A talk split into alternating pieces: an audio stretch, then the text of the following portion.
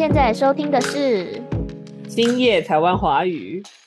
Hello，大家好，欢迎大家来到 Here in Taiwan 兴业 Taiwanese Mandarin，我是 Kathy。我是 Cindy，这是一个专门设计给中级以上的华语学习者练习听力的频道。在每集节目中，我们会讨论台湾的文化、美食，还有发生在我们身边的大小事。我们的节目在每周日播出，不管是在 YouTube 或者是 Podcast 都可以听得到哦。在 YouTube 收听的朋友们，音乐频道；在 Podcast 收听的朋友们，欢迎留言给我们，并给予五星好评。你的每一个留言还有心情，对我们来说都是很鼓励哦。好的，天呢是一个算是一个 made up 的 episode，因为之前的六十八集是我自己一个人自言自语，告诉大家我的理想型是什么。那么今天这一集呢，就要轮到 Cindy 来分享了。啊，好的。怎么好像听起来好像有听众很想知道我理想型是什么？没有啊，是要分享分享嘛。好好好，诶，这件事情很有趣，就是因为其实最近才有某某人最近才问过我我的理想型是什么，然后 我都把它打下来，然后跟就是我我有找到我大概在可能去年吧，也有回答过这个嗯问题，然后哦，真的假？然后我写的东西好像不太一样，我觉得有点有趣。真的假的？哪里不一样？还是你要你要讲之前自己的理想型嘛，然后再跟现在的做对比，一个 before and after。我我需要讲那个，我们就只着重在个性，对不对？就不讲那个外表，对不对？外表可以稍微提到一下，因为我觉得在选人的时候，在选择你男朋友或是女朋友的时候，可能完全不在意对方的外貌吧。嗯，自己是觉得这很切实际，因为人还是一种视觉的动物。好的，好的，好的。那我我先讲我以前的理想型。我以前的个性上或者是行为上的理想型是乐观爱笑的人。我很喜欢那种就是笑起来很有魅力的人，就是我可以逗把他逗笑的那种。可能我嗯跟他讲话，然后他就会因为我说的话，然后开始笑，然后笑的很有魅嗯力那种，我就会觉得、哦嗯，就是心动的感觉。第二个的话是跟我有部分兴趣是重叠的人，部分兴趣重叠，嗯，就是说我我觉得比较像是跟我可能有一样的兴趣，或者是有一些可以共同聊的话题。这的确蛮重要的。对，就是可能像我喜欢看电影，然后我喜欢呃，就是可能阅读啊这种，就是我觉得他不一定要完全很喜欢，可能我喜欢做的事情，他大部分都没有到很排斥的话，我会觉得是我的理想型。嗯，这其实真的很重要，不然如果你们的兴趣都很不相容的话，好像没有办法谈长久的感情。嗯，这这好像确实是蛮重要的一点。第三点的话是，就是他不是大男人主义，可是要怎么知道他有不是大男人主义啊？嗯，其实你从一些行为当中可以感受到这人是不是有一些大男人主义。比如说，他可能会期许你以后结婚，就是你可能跟他聊到一些感情观，然后你可以知道说，如果跟他结婚之后，他希望他的另一半扮演是怎么样角色。他会不会觉得说，如果女生赚的比他多，他会不会有一些自卑的情节之类的？我我之前有听过一个朋友，他有一些鬼故事，特殊的想法，就是他其实是一个会，反正就是他其实是一个会约炮的男性。他当时是有女朋友的，但是他说 他没有办法接受他女朋友去约炮。什么鬼？然后我就想说，这不对吧？为什么你可以去做这件事情，然后你女朋友不行？就是我，就是他没有告诉他女朋友，你知道吗？他他女朋友是不知道他有去约炮的。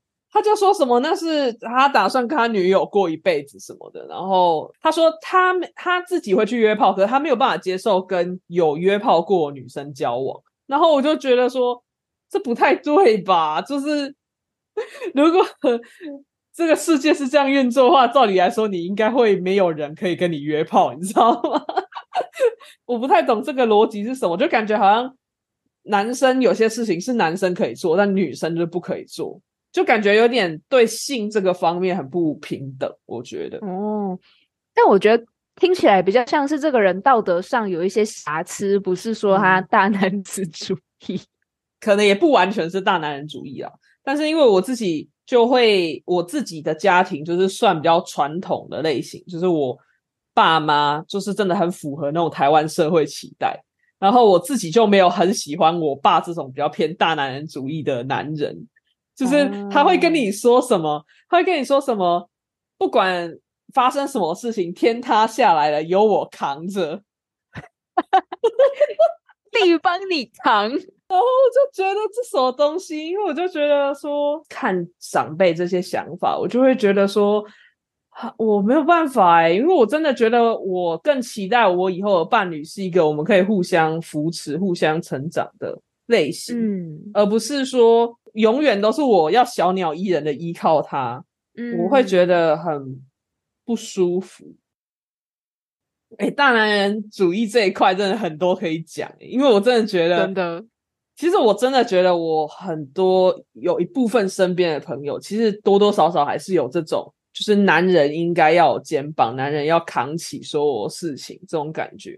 然后可能他们也会觉得说，我应该要，嗯，他们作为他们作为我的男性好友，他们也会给我一些建议说，你可能性格就是不要那么的强势，然后可能你应该要再更柔一点。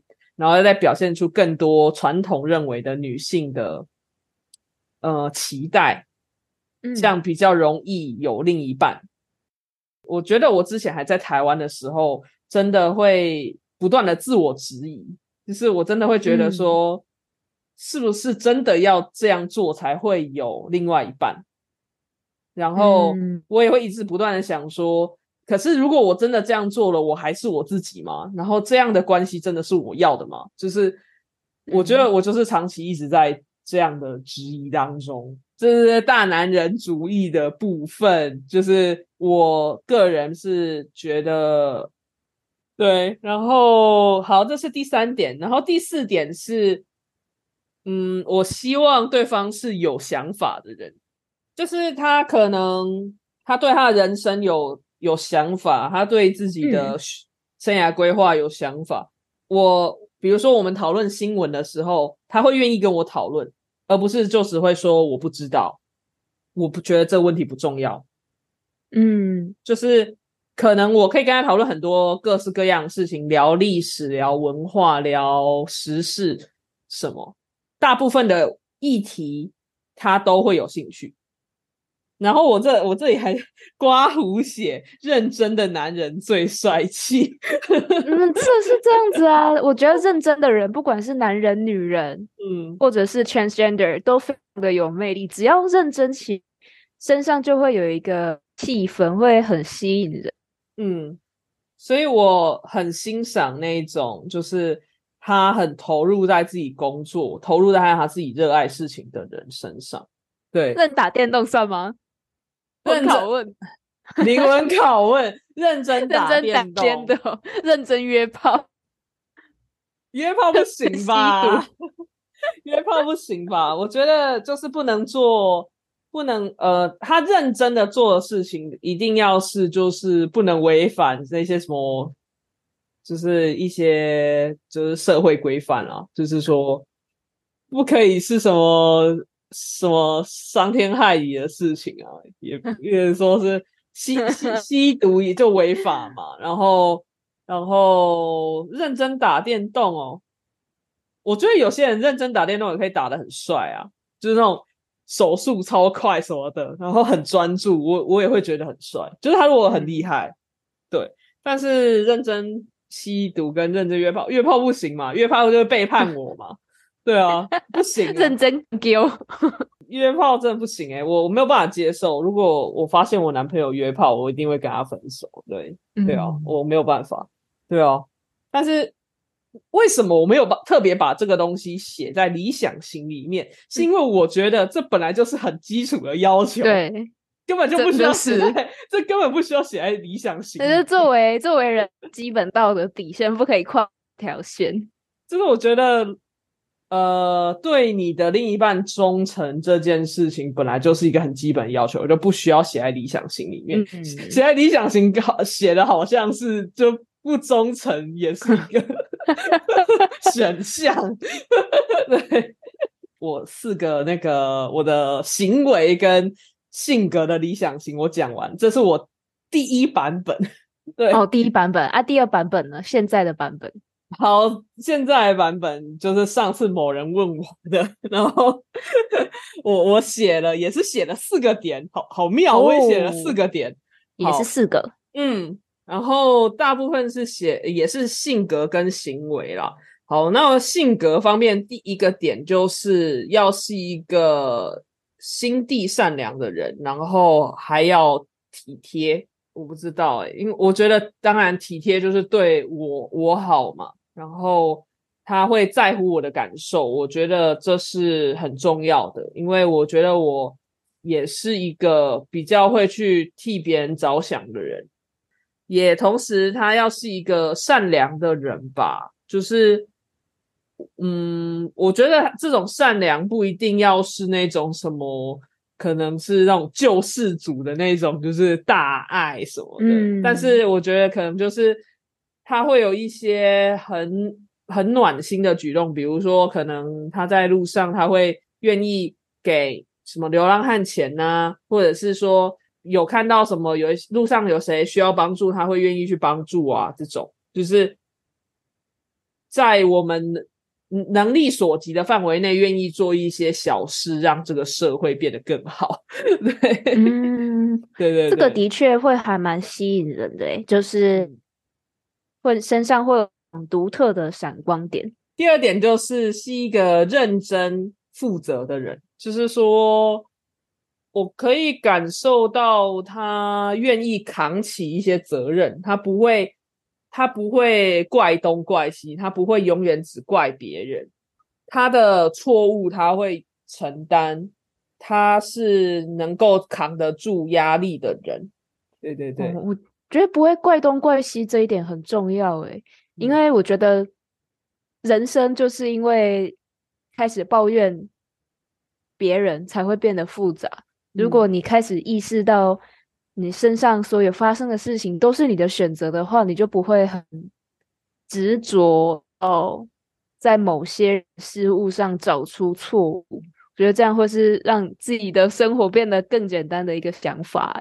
应该说，我觉得不是说完全不可以过，完全说什么你都要把这些事情归咎成自己的选择，就是当然也有可能确实是别人的错，就有时候嗯。你可以抱怨，我觉得是可以抱怨的，但是不能够让我感受到说，哎，好像永远都是你是对的，别人都是错的，嗯因为我觉得这这种事情几乎不可能发生，就是永远只有一方是对，另外一方永远是错的。我会觉得，嗯。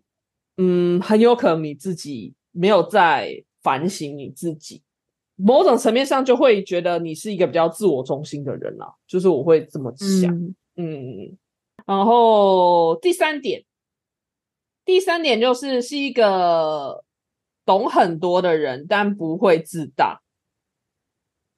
我觉得很难。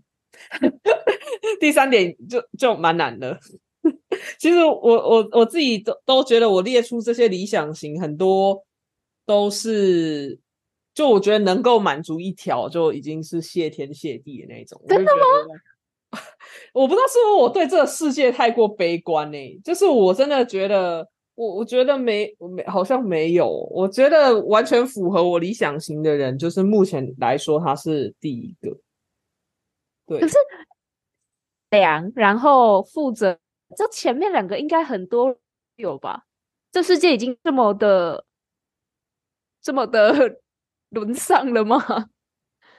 嗯，也许就是说，可能体贴但不够善良吧，或者是说，他的他的体贴是怎么讲？他体贴可以对很多人体贴之类的。我觉得第三点其实应该是目前为止最难达到，就是懂很多但不自大。我身边很多男性都是非常聪明、非常懂很多，嗯然后有很多经验、很多阅历的人，但是或多或少一些男性都会让我感受到那种他们对自己很自傲，然后比较自大的部分。这样的情况下，就会比较是会把你有点就放到比较低姿态的感觉。我其实没有那么喜欢被有点贬低的感觉。我很期待是我们彼此都是懂一些东西，然后我们是以一种比较平等的。方式在进行交流，可能我懂的东西你不懂，然后我跟你分享；你懂的东西我不懂，我跟你分享，之间就是交流，没有所谓的谁谁高谁低，我们就是互相让彼此变得更好，这种感觉。嗯，我也会很讨厌那些 mansplaining 的人，嗯，就是他觉得自己很懂得很多，开口闭口就是来我教你。我教你这个好不好？来，你跟我做，就是不会喜欢被当成小孩或者是学徒吧？也我觉得也跟其实都会跟前面有一些重叠的地方，就是会这些类型的人会或多或少让我觉得好像我永远是错，他们才是对的。但是实际上，我我觉得人生一定不会是这样，就是我们都会有犯错的时候，你不可能永远是对的。所以，当我感受到，哎，你好像你觉得你自己很厉害，但是可能我的感受是你其实并没有那么厉害的时候，我就会觉得，嗯，这应该不会是我想要，就是可以进入关系的一个人。然后第四点，第四点是说，大部分时候都是一个成熟的人，但是偶尔幼稚没关系。我觉得成熟的人就是。比较会怎么说？他们的行事作风比较沉稳，就是性情比较稳定，然后他们也不太会因为小事情生气什么的。然后因为懂得比较多，他们通常年纪比较大嘛，然后一些人生的经验也比较丰富，就是也能够给你一些很好的建议什么的。也不是说，哎，一辈子就是都要是一个非常成熟的人，偶尔耍幼稚，我也觉得很可爱。就是说，偶尔就是会耍蠢啊，然后偶尔就是会耍个小脾气，就是说，哦，我就是不想做决定之类的。这种我觉得这种反差萌很可爱啦。嗯，对对对对对对，所以就是个性跟行为方面，这是目前第一版本跟第二版本，然后。长相部分需需要讲吗？长相部分，嗯，我觉得可以分享一下长相部分，因为我其实没有列出我对长相部分的要求。哦，我我我的第一版本写这个东西叫加分项，有很好，加分项有很好，但没有也没差。对，然后我写的第一个点是单眼皮或内双。啊，真的假的？你喜欢单眼皮的男生哦？我喜欢单眼皮的男生。真的假？对，但是 但是我觉得这件事情很有趣，就是呃，现在这位就完全不符了。对，超外双，对不对？超超外双。所以我就跟你说，理想型这种东西都是写着看看而已呀。对，因为其实我觉得单眼皮跟内双的男生很有魅力，就是眼睛眯眯的，然后啊。很很有魅力，对对对对对对，确实，其实就是最主要，因为我就是看眼睛，我觉得眼睛好看就很好看。对，你知道我就是因为我男朋友的眼睛喜欢上哦，原来 超大哎，而且就是水灵灵的那种感觉，而且他睫毛超级长，他的上睫毛点五公分，下睫毛一公分，超长的。对他每次看着你讲话，他眼眼睛就这样眨眨眨，然后你就会觉得天哪，好可爱哦。第二个的话，我觉得你就不意外。第二个是戴眼镜。嗯嗯，确实，我觉得你就是会喜欢戴眼镜的男生，不知道为什么？请问为什么？到底？因为你是老师啊，老师感觉都会喜欢跟他一样有知性的男生。那知性男生的标配就是眼镜。嗯，真的，我真的是属于那种，就是我在路上都会观察，就是戴眼镜的帅哥，我就都会看诶、然后，诶，那我想问你一个问题，请问，你刚刚说要内双单眼皮，然后戴眼镜嗯，，Seventeen 的原柚你可以吗？原柚吗？对啊，很可以啊。对我就知道 他就是你会达到的理想型，对不对？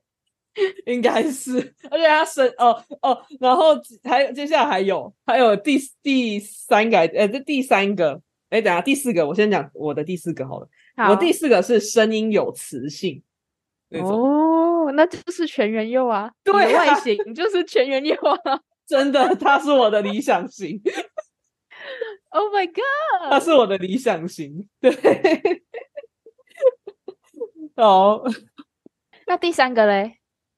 第三个的话是，这好像也不意外，就是我会更希望是跟我同年或者比我大的，好像女生很少喜欢年下，对不对？比较少，但还是有，我还是有朋友是会比较喜欢交年下男，对哦，对对对，但是我自己大数据分析，我自己我觉得我大部分相处下来，男性我还是觉得跟我同年以上的就是比较聊得来，就是我跟比我年纪还小的，我会很容易把他们当弟弟，嗯，对。嗯，就很少，我真的很几乎没有遇到年纪比我小，然后我觉得他很成偏成熟的，几乎没有。对啊，再来下一个第五点，擅长做料理或者是家事，哦，这个也超加分的耶。真的，因为 我自己就是觉得我超级不擅长做家事，然后我也是就是会煮黑暗料理的那一种，所以。嗯如果男生这方面很擅长，我会觉得哇，好崇拜，好厉害，可以拯救我的生命，那种感觉。真的对啊，对啊，对啊，理想型，其实哇哦，很完。美的一个男生诶，很完美的一个男生诶。嗯，就你知道处女座嘛，就是会列出一堆，就感觉就不可能达到了，感觉不可能达到的一个目标。对，可是你完成了一个 Mission Impossible 啊！所以我觉得我很幸运哦。我觉得我这是我趁机放闪，我觉得我很幸运啊。对啊，我觉得你回台湾要还愿，哎、好，对，哎，可是我其实出国前没有没有拜月老，哎，其实。我我其实这件事情对我来说完全是一个惊喜，我真的没有，哦。我真的没有特别求这件事情，完全超随缘的，对，我觉得有的时候缘分就是这样才会来啊！你完全不经意的时候，他就会敲门来找你，爱情来得太快，就像龙卷风。真的。所以建议各位听众，如果想要交男朋友、女朋友，不要强求了。你突然突然下一个结论，不要强求。强摘的果实不甜呐、我以为你要工商一下哪一个哪一个月老庙之类的，也没有，就说不强求。因为强求会让月老很困扰。没有啊，你要你要强求其实可以，但是你要你要跟月老讲清楚你想要的类型，你要讲的非常的细，不然月老那个线会不知道挂在谁身上。对，真的。好，那我们理想型的结论要是什么？不要强求吗？对啊，其实列理想型我觉得蛮好玩的啦，大家也可以试试看。我相信每个人心中应该都有一把尺，自己的嗯伴侣要大概符合哪种条件，觉得列出来蛮好玩的。蛮有趣的啦，但是有时候就真的确实会跟理想型，就是自己最后喜欢上的人跟理想型完全不一样，也有可能。今天的节目内容就到这边，希望大家喜欢。感谢你今天的收听，我们下礼拜见，拜拜。好，希望大家都喜欢哦，我们下周再见，拜拜。拜拜。